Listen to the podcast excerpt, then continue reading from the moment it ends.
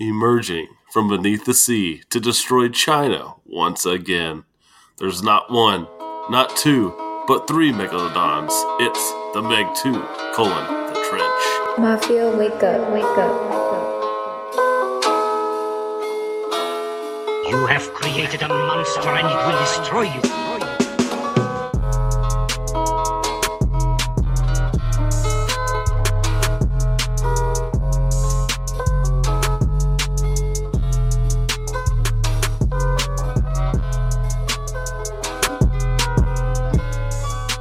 Welcome back to the Monsters vs. Men podcast, the bargain basement of Monster Podcasting Airways, where two friends try to stay alive and stay connected by chatting about weekly monster movies. Now, this week, I'm joined by not Eric, but by Jon with no H.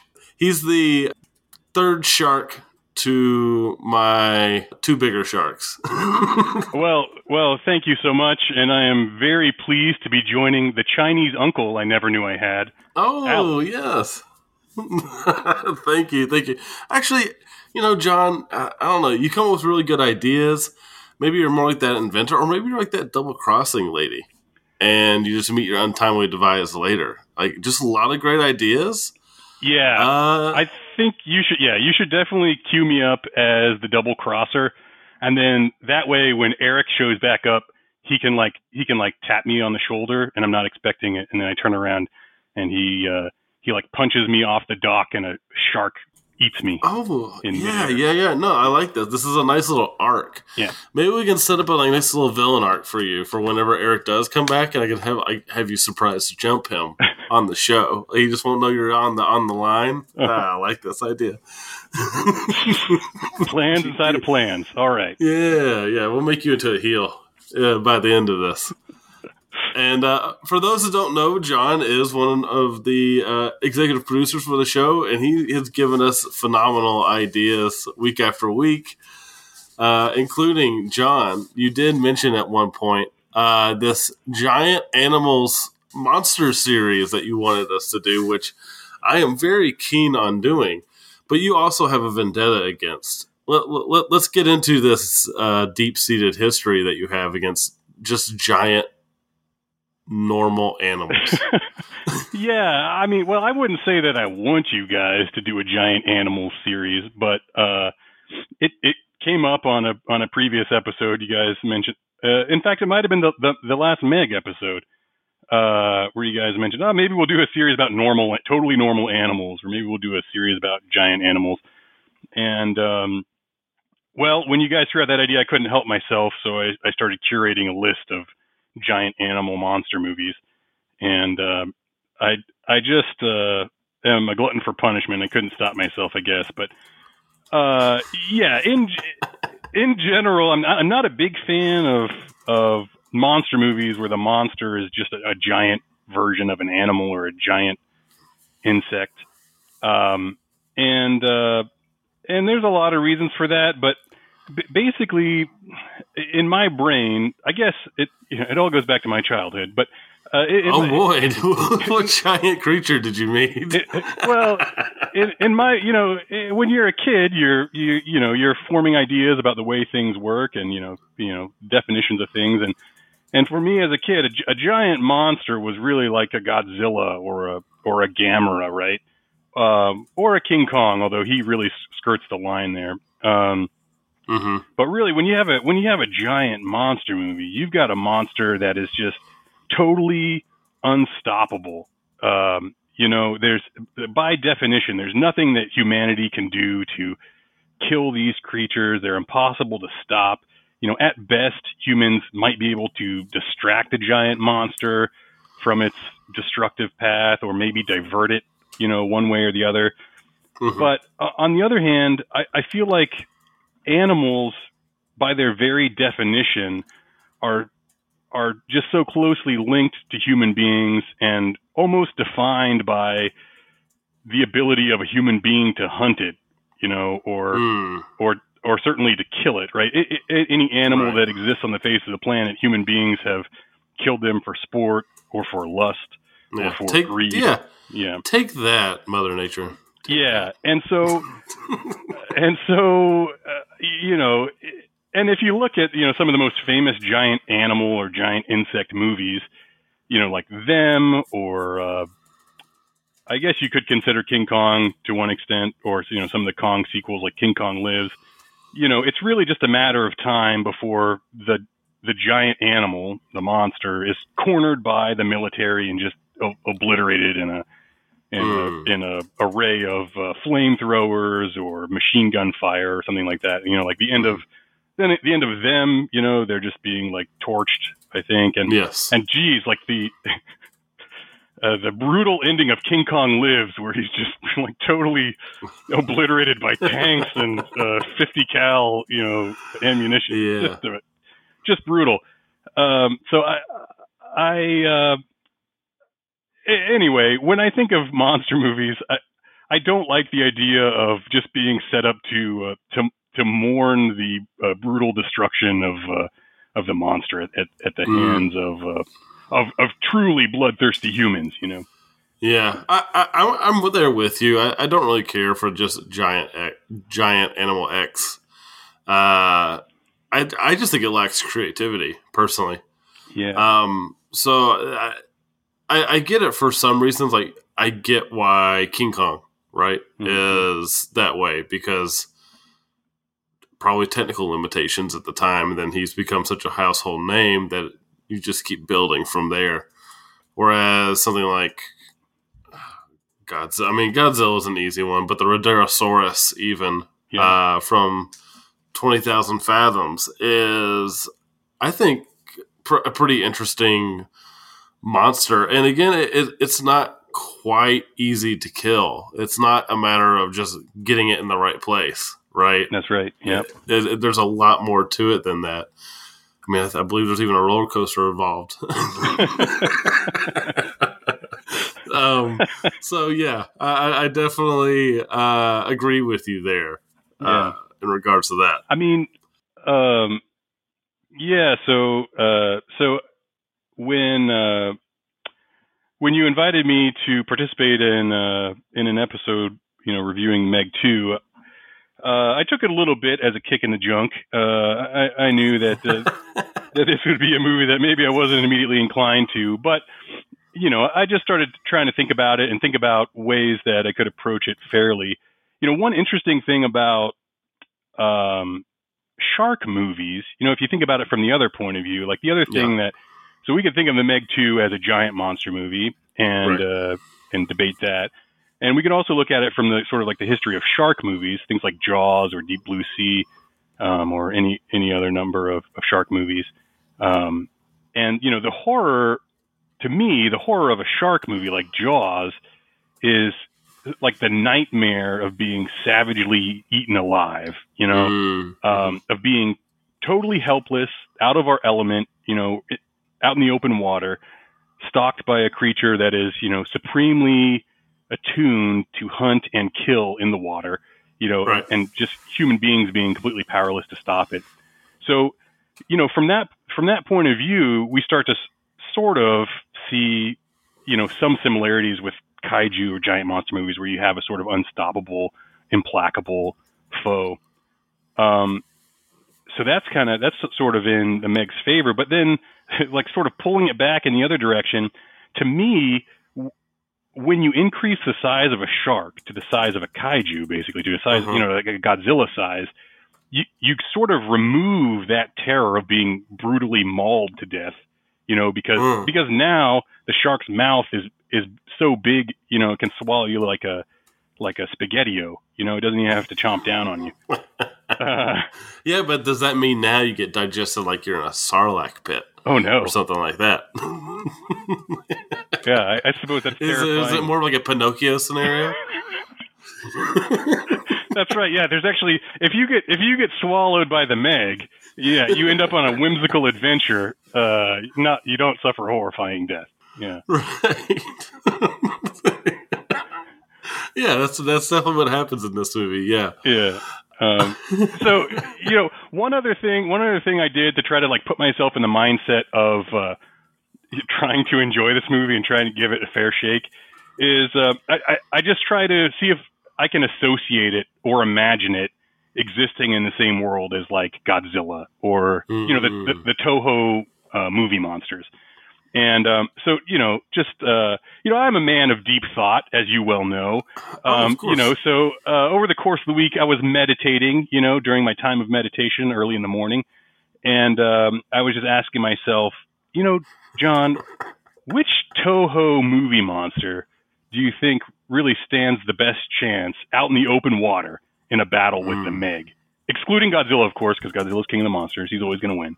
Yeah. so Um, the- So I was giving that some thought to try to, you know, frame this up in a positive way in my mind. Um, so I gave it some thought, but but Alex, I was kind of wondering uh, what you thought about that, or or if there is a, if there's a Toho monster that jumps to mind is like, you know, this this monster would have a pretty good chance against the Meg. That's a really good question. Uh because you know Ghidorah, he's not he's not made for the water, Mm-mm. so we got we he's isolated. Anguirus, he's he just kind of floats there like a turtle. I, I don't see him making it too long either. Uh, you you see that's a bit that's a bit of a cheat code. I won't use this one, but Mecha Godzilla.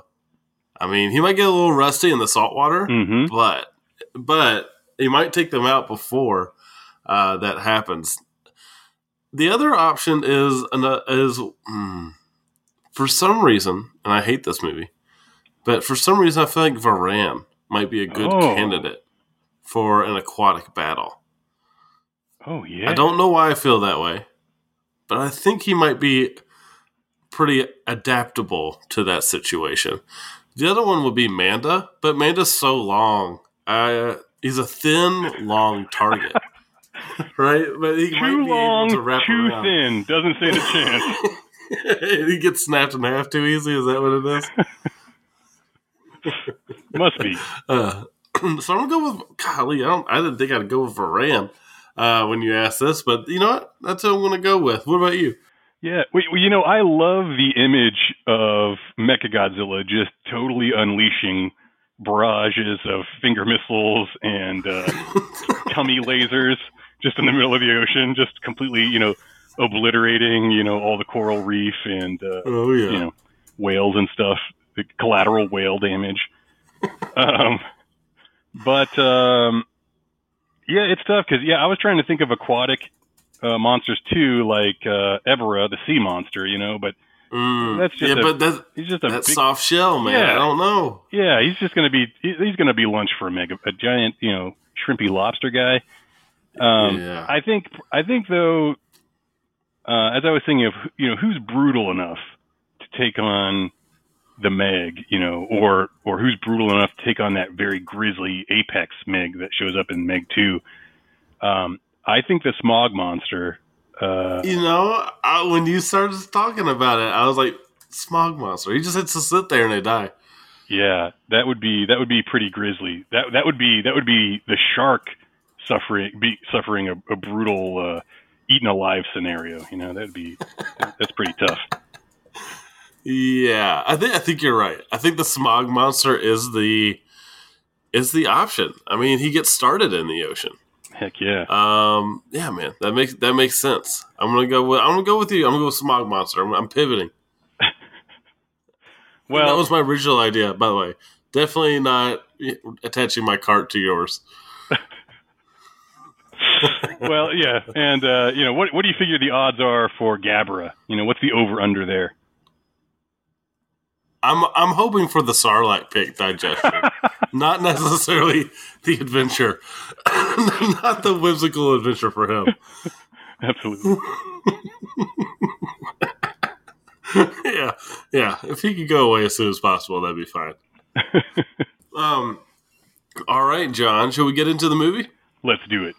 All right.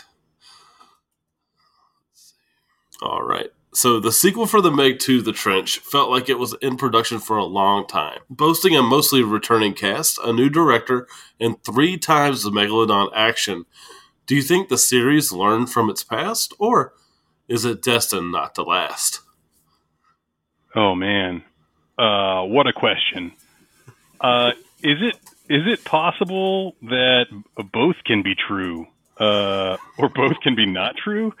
right? Uh, Yeah. Um, I, I'm not sure.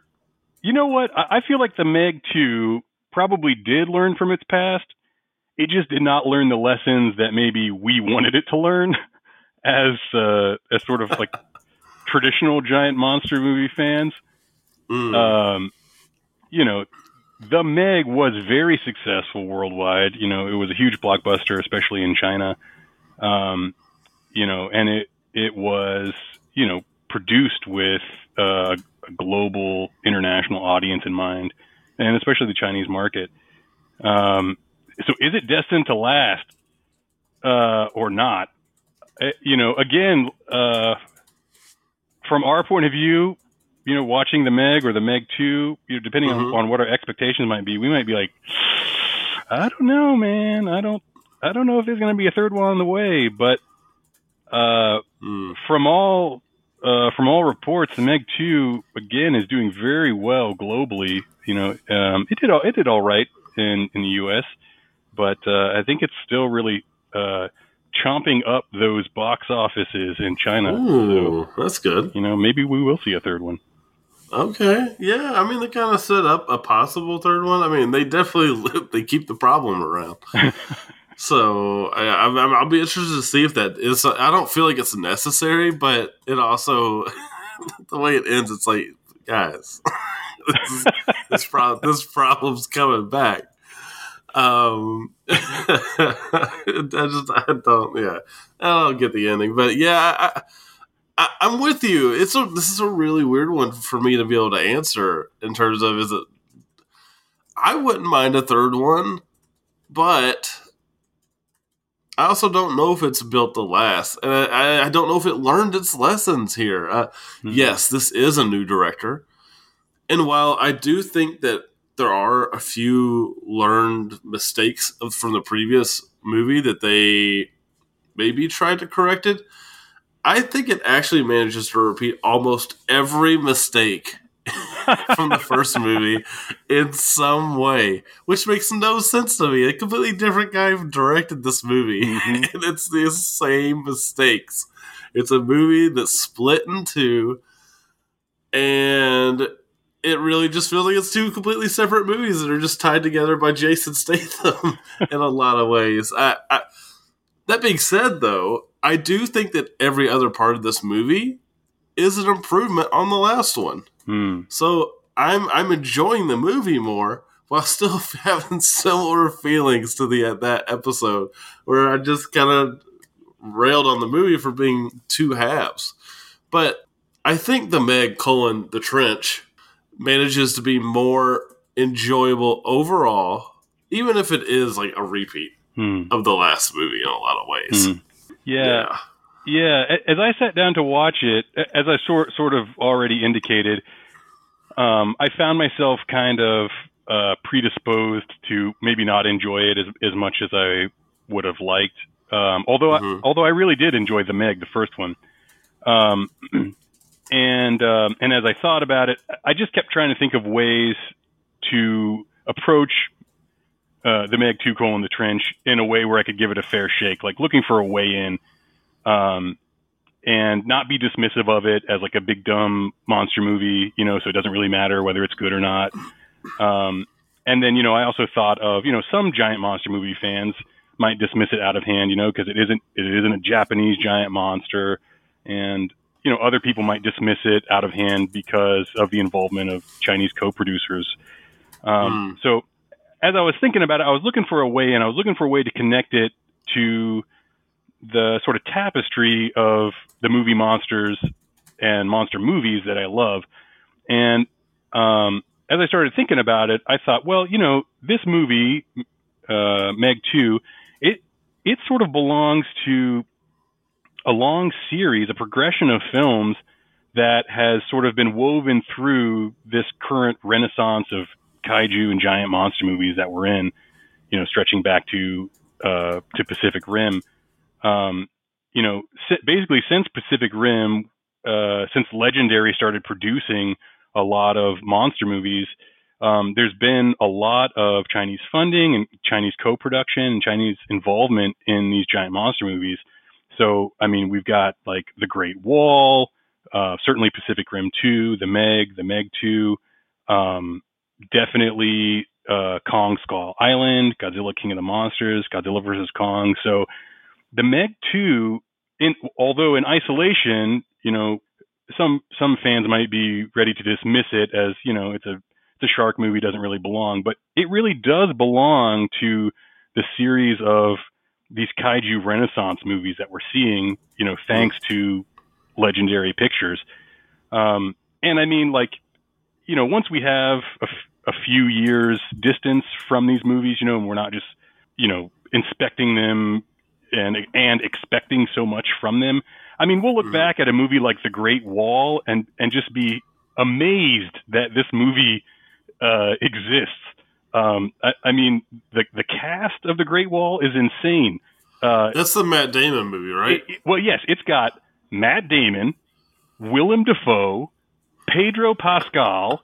It's got Andy Lau, who's perhaps you know the biggest star uh, in Asia, and uh, Tian Jing, and uh, you know, it, it, I mean, just imagine describing that cast to anybody. You know, like Hmm. d- not no movie, movie title notwithstanding. You know, if you tell someone, "Hey, Matt Damon, Pedro Pascal, and Willem Dafoe are in a movie," you want to see it? They're going to say, "Heck yeah!" Um, so you know, I, I think once we have some distance on these, we're going to look back and uh, sort of be astonished at at what we actually got, including films like The Meg and The Meg Two. And and, Mm. and then the more I thought about that, so like The Meg Two is part of this current kaiju renaissance. It really is. And then as I started thinking about these current films, I, I was also thinking of like how how do these films and The Meg Two, how do they fit into sort of the tapestry of the history the heritage of giant monster movies and kaiju movies. And, you know, I'm thinking about, uh, you know, Jason Statham and, and, uh, the Chinese star in this, uh, Jing Wu. And, you know, these two guys, they reminded me right away of, you know, Akira Takarada and Nick Adams. Now, do, Oh. do they have, do they have the same, you know, charisma as Akira Takarada and Nick Adams? Well, that's, that's debatable. But right. but you know that that drew it to my mind another series of international co-productions, including such great, I mean, such such films that are now regarded as classic as Monster Zero or Invasion of Astro Monster, King Kong Mm. Escapes, War of the Gargantuas, Frankenstein Conquers the World, Latitude Zero, all these Toho classics, and then some other ones like uh, The Green Slime, you know, with Linda Miller, she's in that too. And um, you know, when those movies came out, when King Kong Escapes came out, you know, giant monster movie fans, well, the sort of old guard, they hated it. You know, they thought King Kong Escape sucked because there was no stop motion animation. It wasn't serious. You know, it, Wow. it wasn't. You know, oh, you know, many of this of the sort of uh, uh, dismissive uh, claims that that might be made against a movie like The Meg Two. You know, those are the same. With CG. Yeah. I mean, it's the same argument as, as CGI versus practical effects, right? Uh, yeah, abs- absolutely. Yeah, I hadn't even considered that. Yeah, what what, uh, what a great analogy. And uh, and you know those movies were also full of of tropes, and you could call them either rip-offs or references to current trends in movies. You know, King Kong Escapes is a clear, uh, we could say reference or rip-off or homage to the James Bond spy movie uh, trend of the '60s. You know, you got Mhm. you've got uh, I think Miss Piranha is her name. You know, she's like a double agent. There's a spy angle going on, and um, and Doctor Who is you know very much in the same mold as like a Doctor No or some of the crazy Bond villains. You know, so um. Uh, so anyway, I, I, I kind of got off on a on a ramble here, but uh, you know, as I as I started thinking more about you know the Meg two and uh, you know does it belong in in a discussion about giant monster movies? I think it absolutely does. It's clearly part of the current kaiju renaissance, and you know it belongs to this legacy of international co-productions for for, Mm. for making monster movies. Um, and when I started thinking about it like that, I really began to settle in and find myself able to enjoy this movie.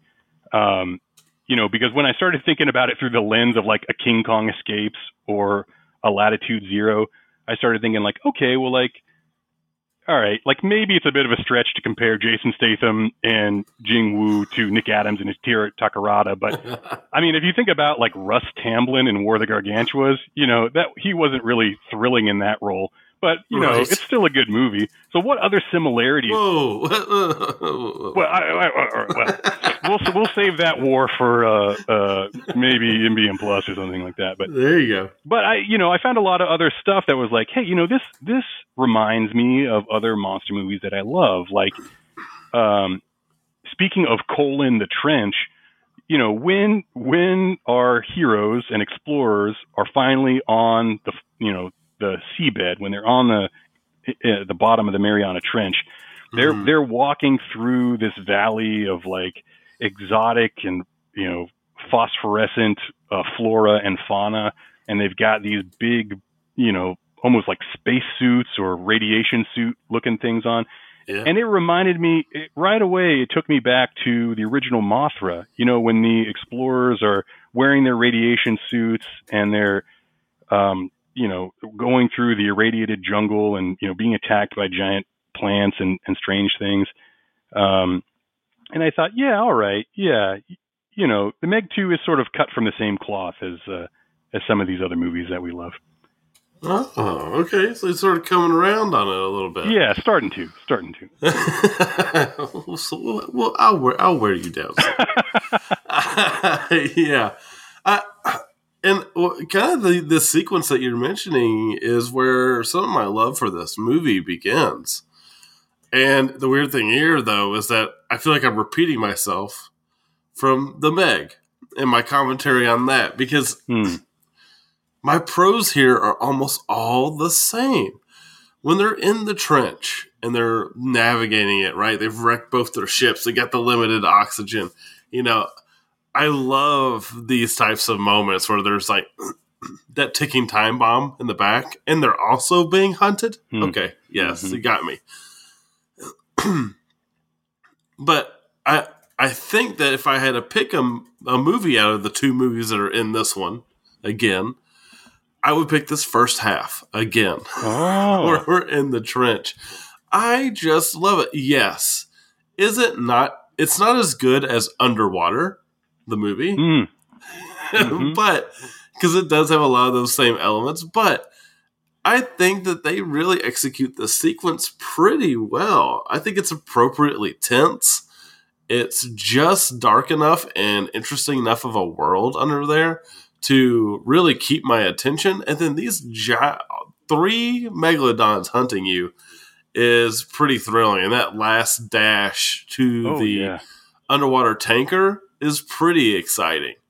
Uh, and we really ki- we really kill a lot of characters pretty quickly uh, in the sequence, especially uh, Curtis with the implosion helmet Oh, right at the last second. Yeah. Oh, that was brutal. That that was worse than the one in underwater because it was right before she's safe Mhm. instead of right just starting the mission right uh i was glad to see these moments because a lot of times the meg 1 played things really safe it was like it, the movie was scared of blood Mhm.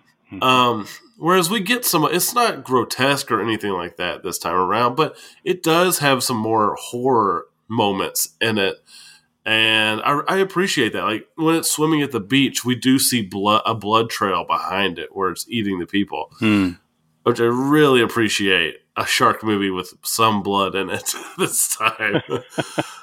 uh, and then you get all these moments at the bottom of the sea, and then they get that double cross that feels pretty obvious, which is okay Yeah. that this movie isn't aiming for a plot twist, and this isn't a character that we are particularly attached to that is doing the double cross.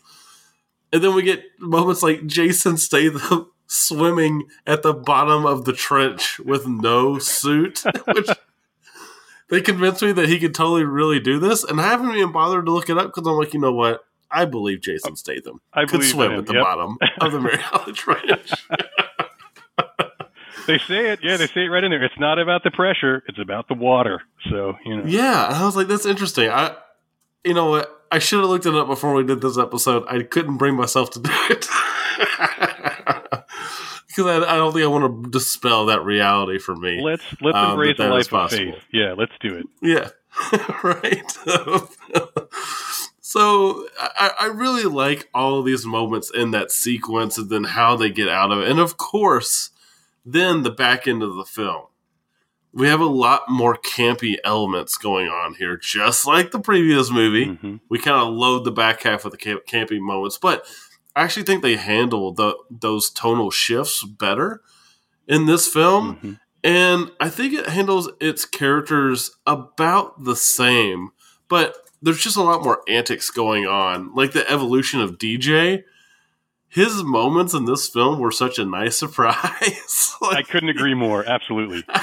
I could, I could. He was such a welcome uh, re-addition to the series because his total his evolution is just it's so goofy and awesome.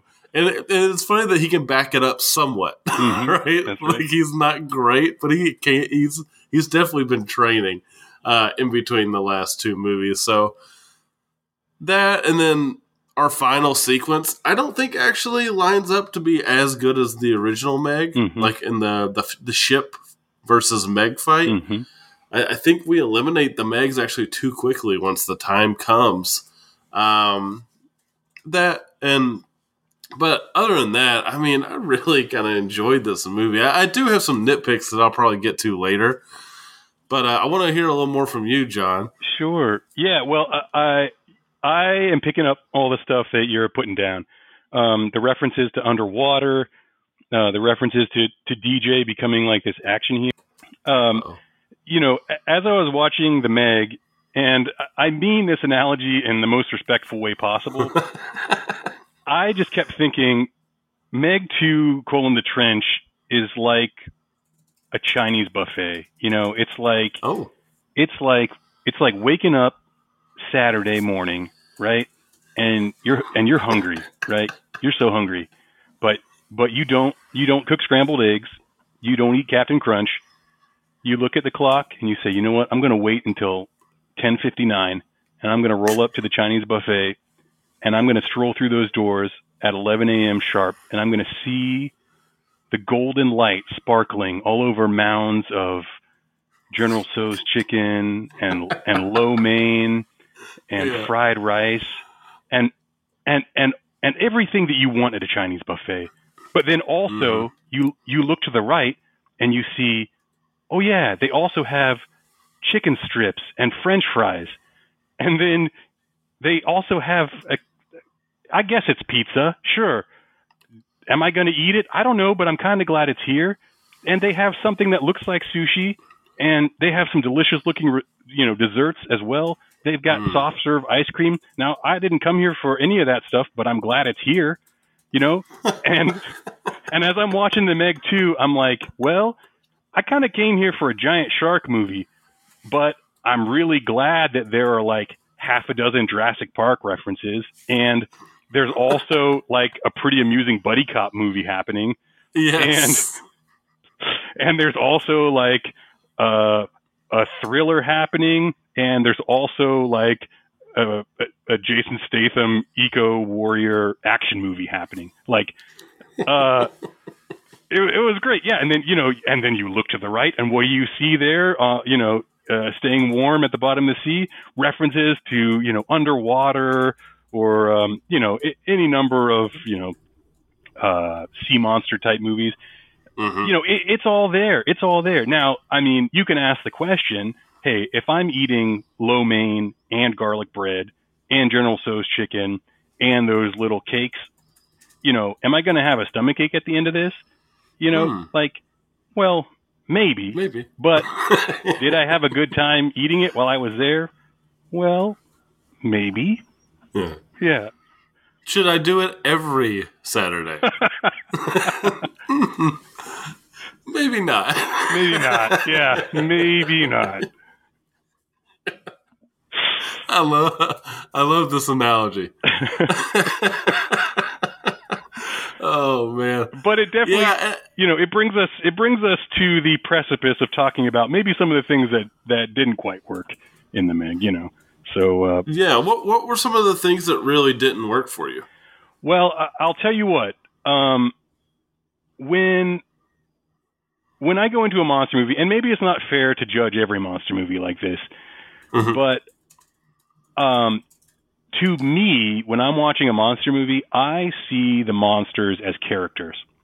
So Mm. I am looking for, you know, any little scrap that the screenwriters are going to throw to us or the cinematographers to indicate some character for the monsters or some motivation for the monsters, right? So if you think about the best monster movies, you think about King Kong, right? Like, no, they didn't write dram- you know, a lot of drama for him, except maybe you know his death scene. But the way that O'Brien animated him, you know, there's character in the way that he fights creatures, the way that he plays with the T Rex's jaw after he defeats him, you know, the, Right. the way that he interacts with Fay Wray. Um, and uh, and in Godzilla movies, you know, like uh, in almost every Godzilla movie, d- despite the fact that we, you know, we like to think of Godzilla as an unstoppable force of nature or, you know, a, an analogy for the horrors of, uh, of nuclear weapons. In almost every Godzilla movie, he has some sort of tick or, you know, action that gives him character, right? Whether it's his Mm. his insane ferocity in King Kong versus Godzilla, where he's sort of gleefully uh, clapping and mocking Kong, or um, you, you know the, the the way that he uh, he communicates with his pal Anguirus in Godzilla versus Gigan, or or any number of Showa movies. You know, Destroy All Monsters. You know, Godzilla's got personality, and uh, and we and we kind of know what he wants or how he's going to behave my biggest criticism of Meg 2 is that you know there's no motivation for these monsters. And Mm. and maybe, you know, I, I could see the counter argument. Well, they're sharks, you know, they're killing machines.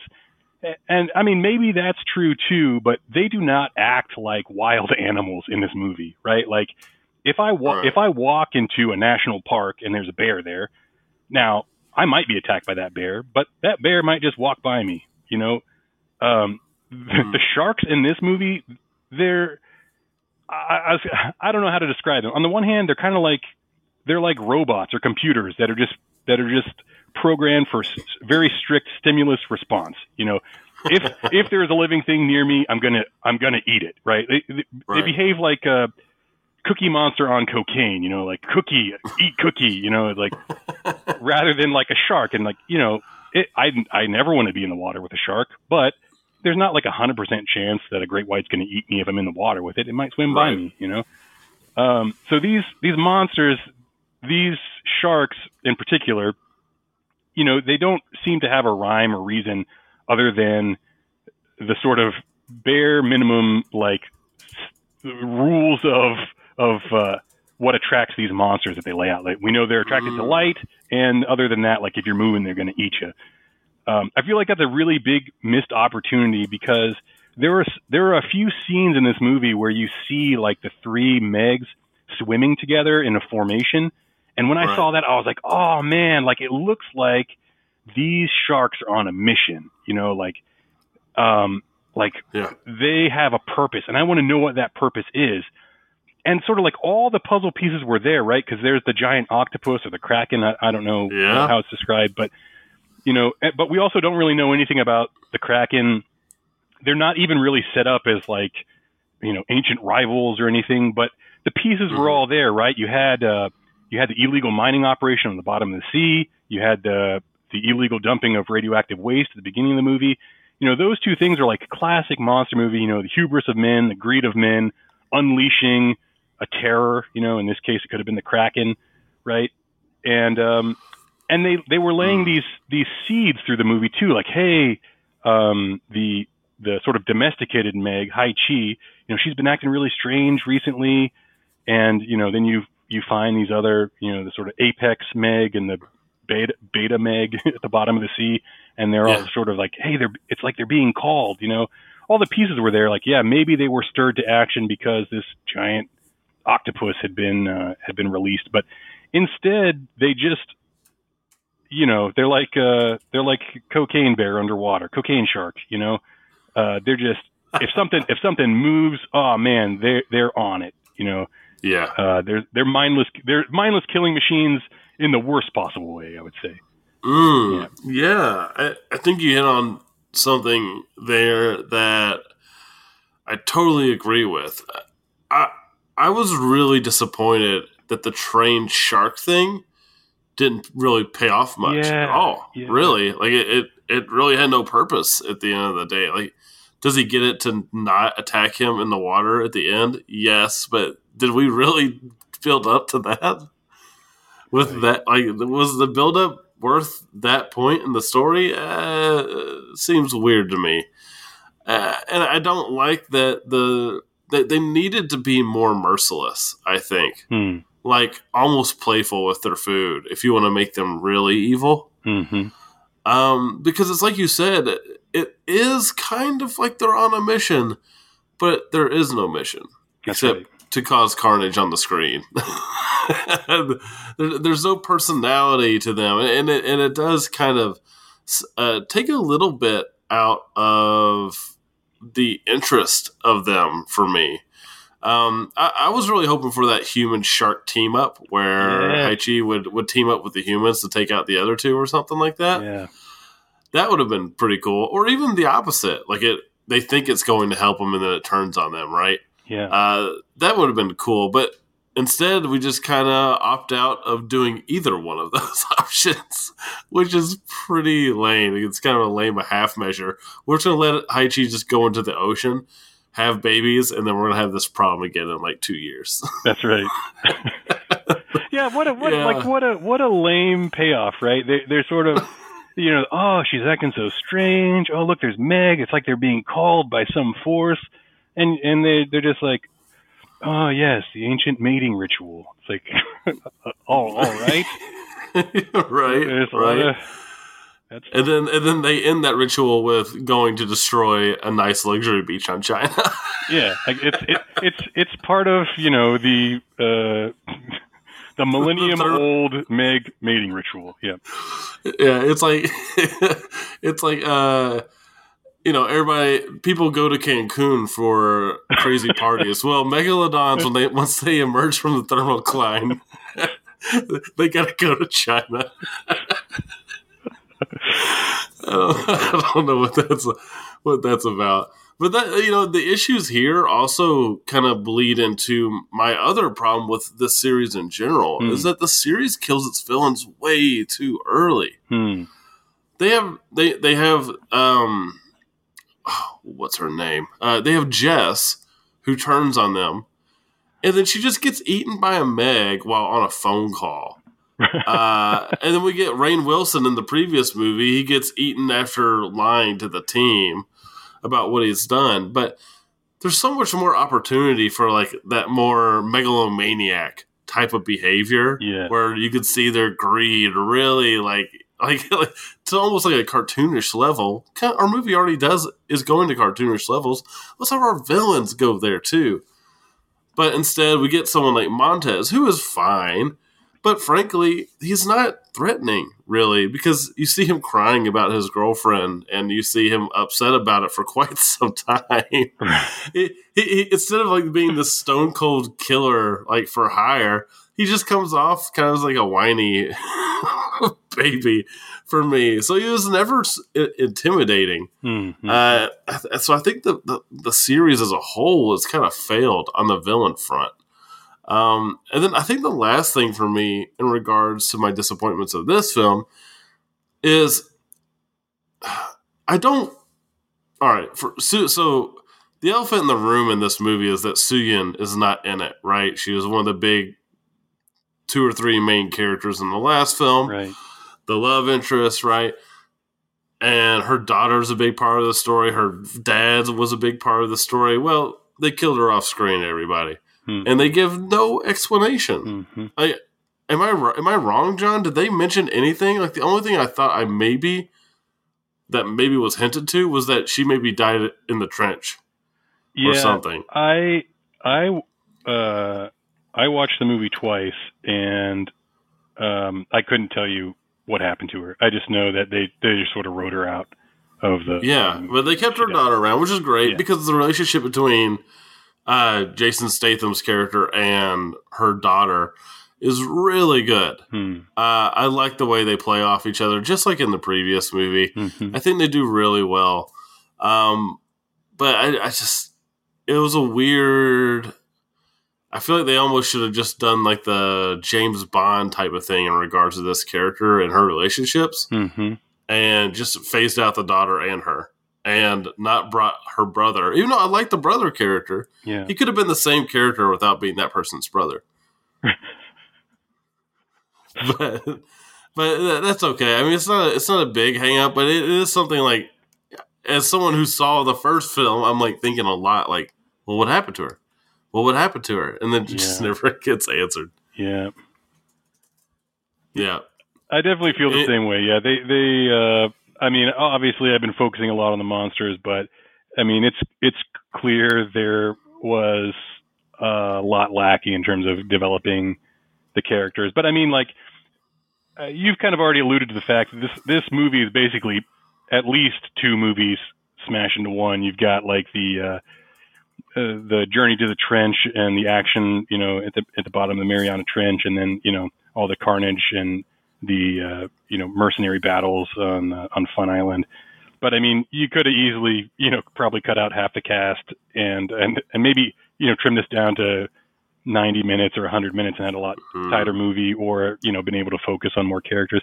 I mean, even with what they have, like you're saying, like Montes, they could have developed him more. I mean, he could have been on that ship at the beginning of the movie, when, Mm. you know, and then that could have been like they could have at least established like, hey, Montes, he's a, he's a real villain. You know, he they could have established him there as like a real threat to Jason Statham, and then we would have been, oh wait, now he's now he's at the bottom of the sea.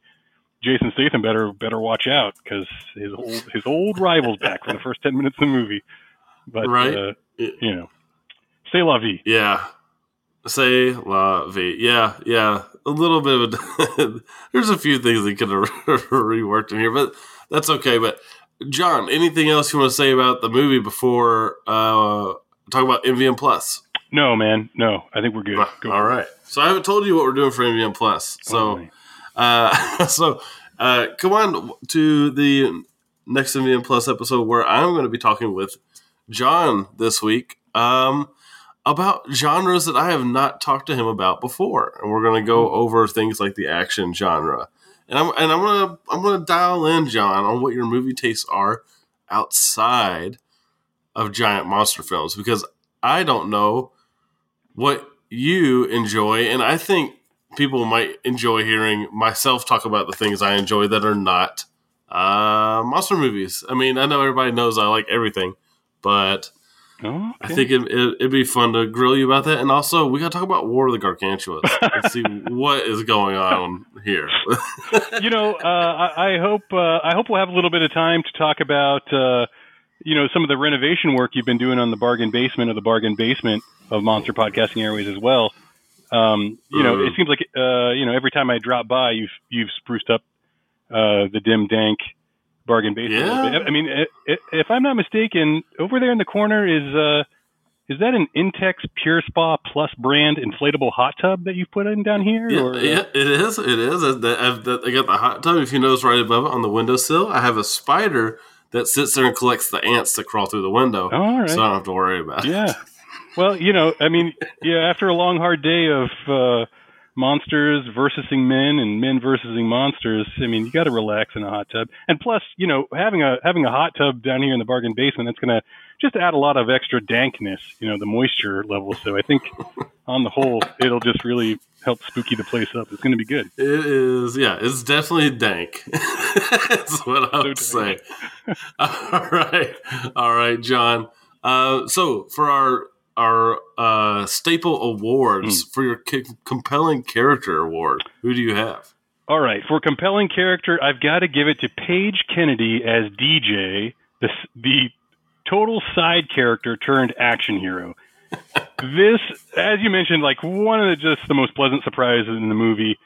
Um, you know, just when you're about to roll your eyes at some, you know, just totally unearned cheesy thing that the movie's going to do.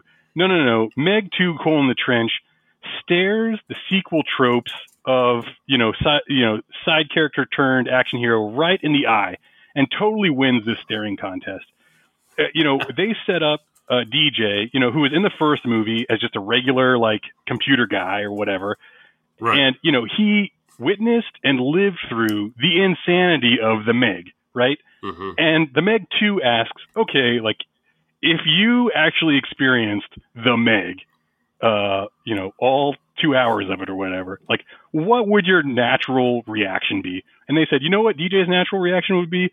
It would be to train like a Navy SEAL, except just as one guy, you know, doing the best he can to make sure that if anything this crazy ever happened again, he would be ready for it.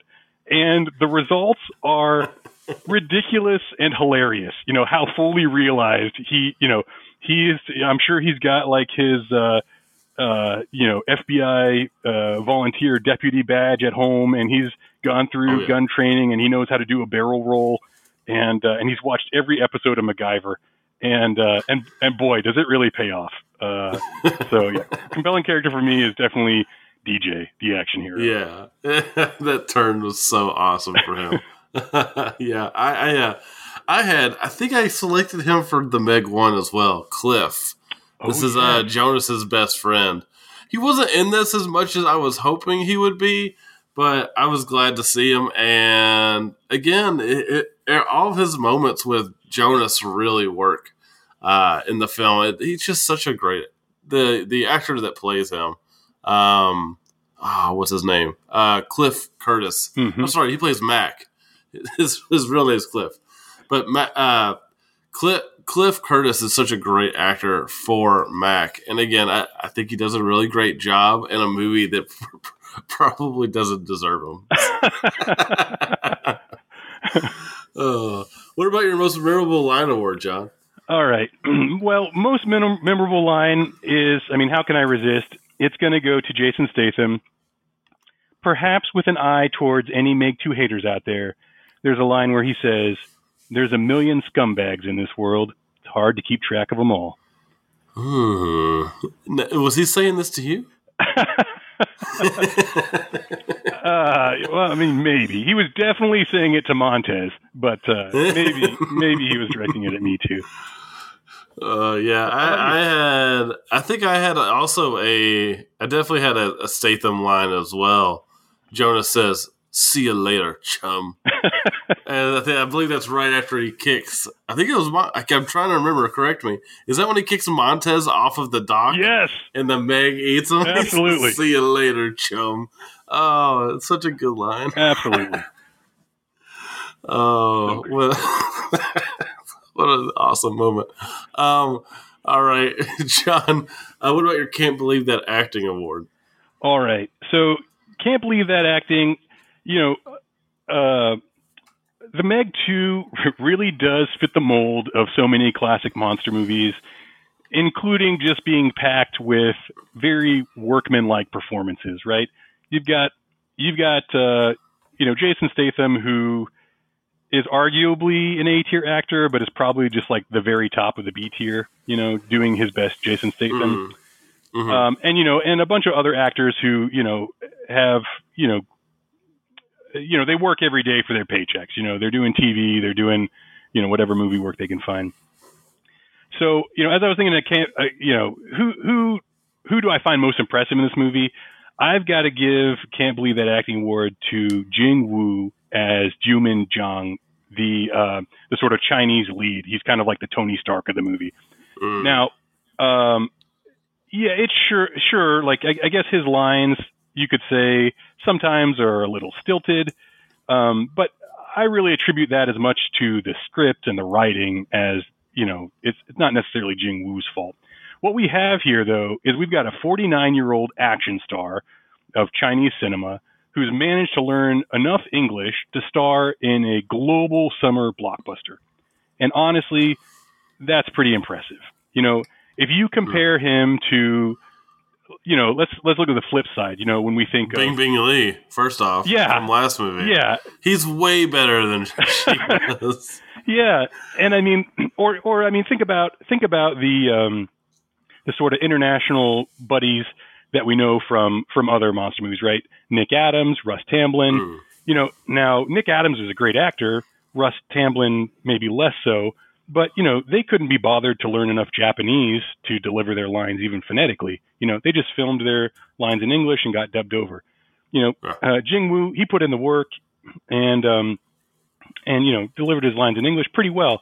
And I have to say, you know, some of his bits were actually genuinely funny. Like uh, Yes. I, I laughed out loud when, although granted, this was in, you know, he was delivering his lines in Chinese, but you know, when when he plays, uh, when they're trying to distract the mercenaries on on Mana One, and he just sort of hops out in front of them wearing like a a construction worker outfit, and he starts, you know, blathering away at them in Chinese, saying, "I'm speaking in Chinese. You probably don't understand Chinese, but that's okay.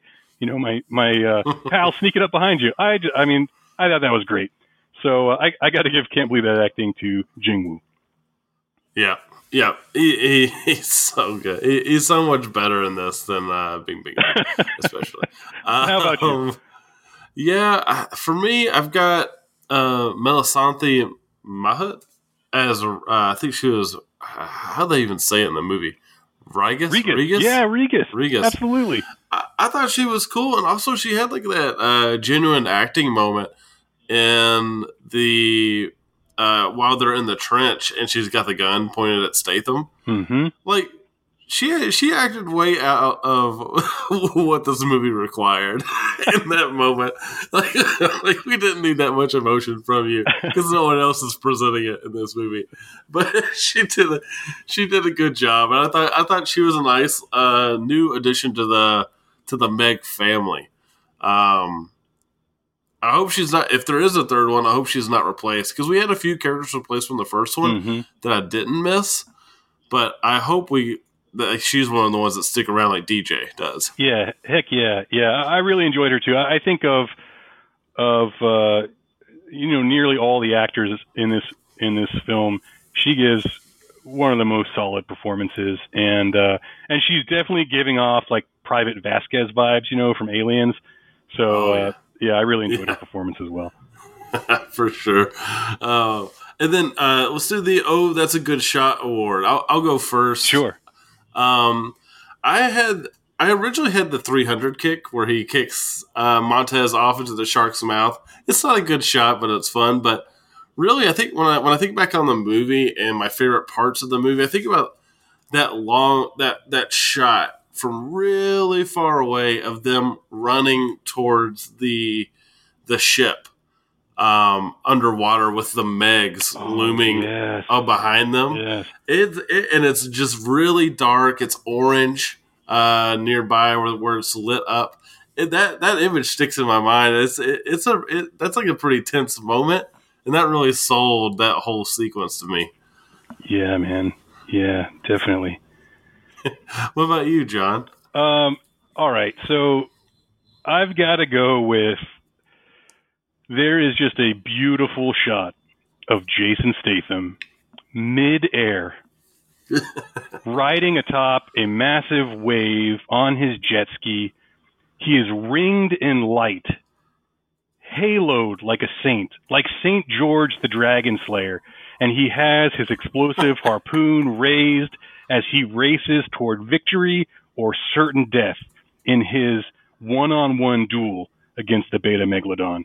What a shot! You could make a stained glass picture of that and hang it in a cathedral. It just, uh, just beautiful and totally sums up, you know, what makes this movie great. Yeah, hang it in a cathedral. You heard it from Jon. um, what about your unique awards, Jon? What do you got here? All right, so unique award. Um, I'm hard pressed not to give it to Jason Statham, uh, and my unique award is most likely to exterminate an endangered species. It goes to Jason Statham as Jonas Taylor for brutally murdering every single previously thought extinct animal that crosses his path. Mm, Uh, mhm. You know, no matter how valuable you may be to science or how rare you may be, how beautiful you may be to nature, Jason Statham is going to murder you. I like that earlier you described him as eco warrior, but then now you also pointed out that he kills literally everything. He's a complicated man, you know. Yeah, he's, he's got layers. he's got layers. Yeah, it's so true. That's so true. And how about how Um, about your unique award, Alex? Yeah, mine's the best sibling award. Let's Oh. let's just say this. Hmm. It may have been a hang up, but the be- the the worst sibling died, right? Hmm. Now that we've yeah now that we've got Jing Wu, uh, sorry, Jiuming's uh, Chang. Now that we've got him, I'm never looking back. Like I want to know how you died, sister of his, but if we don't learn, I'm not going to sweat it as long as he sticks around. You know, him and his cool exo suits and his love shark Heck yeah. um, I, I, I'm thankful for for the change, quite honestly. Um, but uh, yeah, you know, I, I had another award that I had in my back pocket, yeah, which is this science is trash award. what? How? How are these amphibious dinosaurs living in the trench? How is that happening? They only put them there because they were at the beginning of the movie, and they were like, "Yeah, we've got these CGI assets of this dinosaur. We're gonna put them in the trench." They're like, "But don't they like need wa- uh, air to breathe? Don't worry about it." They can hold their They've breath for a something. very long time. Yeah. But they don't. But then, then the person's like, "But they don't have gills. Don't worry about it. they just they live here, and then now they're gonna be up there." And it's fine. It's don't worry about it. It's good. We're gonna have some Jurassic Park references out of it, and you're gonna love it. Oh my goodness. Beautiful.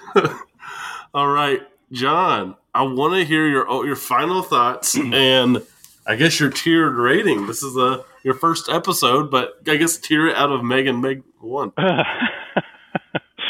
yeah, so I mean, clearly I confessed at the top of the show that I do not generally like giant animal monster movies, you know, because nearly all of them have the same basic premise. There is a giant animal, it's monstrous, and it will be killed by humans.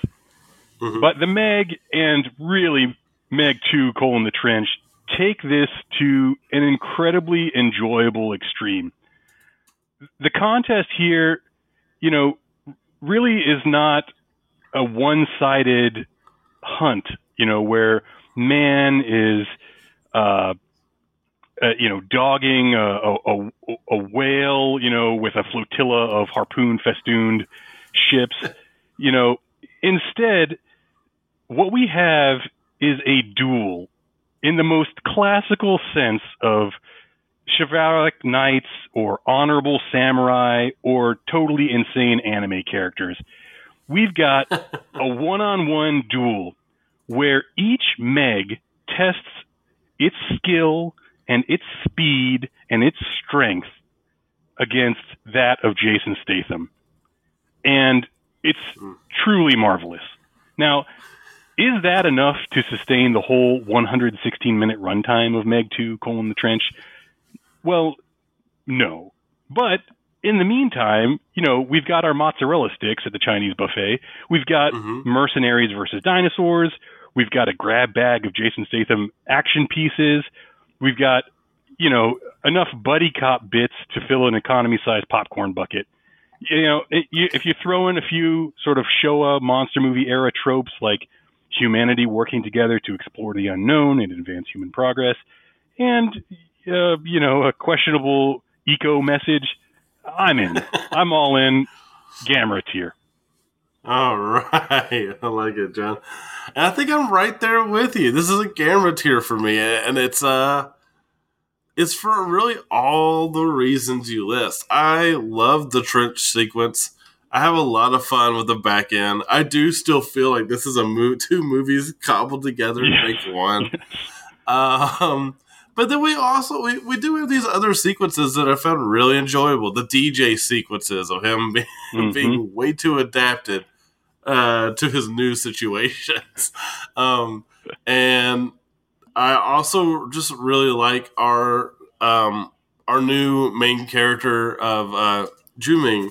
I think he's really cool, and he adds a lot to the to the movie. I it's really the things that hurt for me is the the, the villains kind of suck. The monsters are they're fun. I, I like that they have blood, but they're they're just sharks. There's no personality to them. That's right. I wish the, the the giant squid had had more to do. There may maybe been more build up, like you said. I think you mentioned like some sort of rivalry or Mhm. or just just to have it coming and maybe maybe it feel like it can kill these sharks no problem. Mhm. and that though like maybe the humans and the sharks have to team up to take I don't know. Just give me something a little different.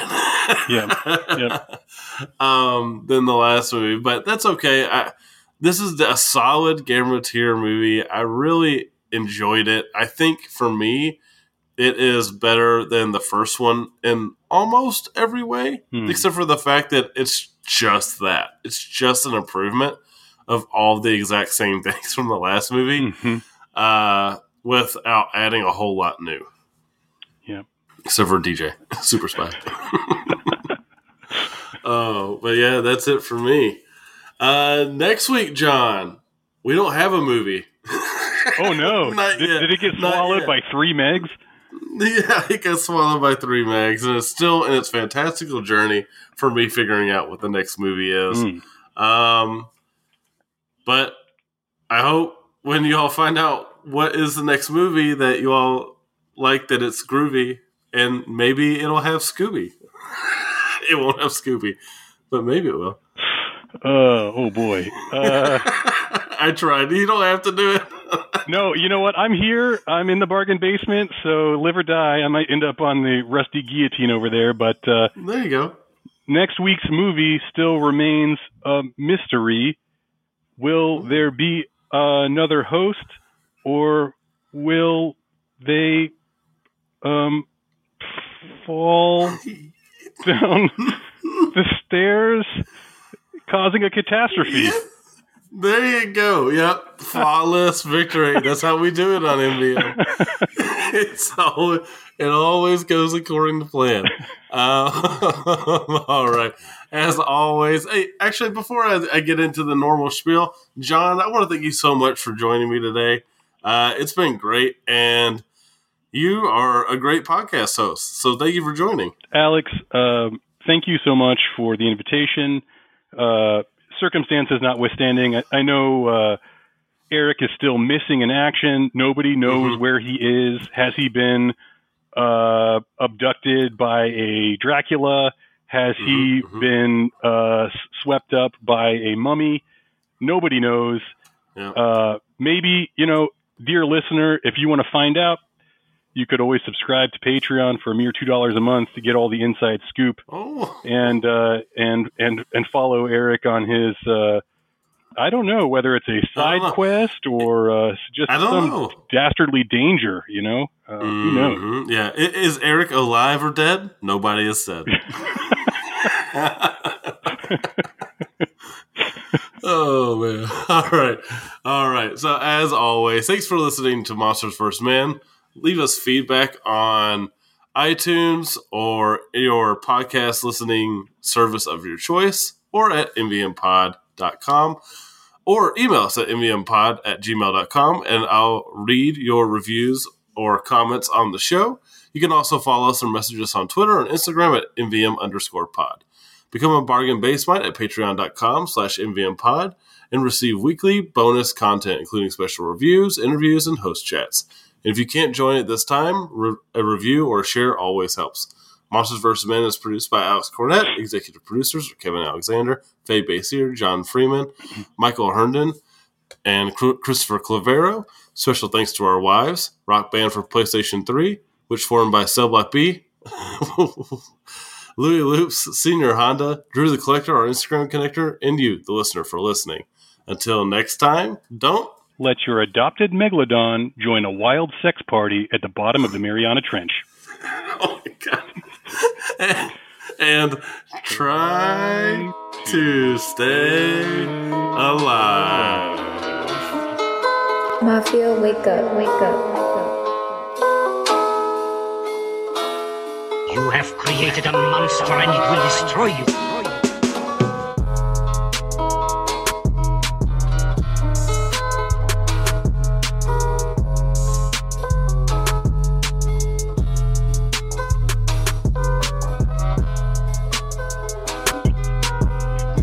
That's right. Yeah, there's actually if you get if you get swallowed by the Meg, yeah, you end up on a whimsical adventure. Uh, not you don't suffer horrifying death.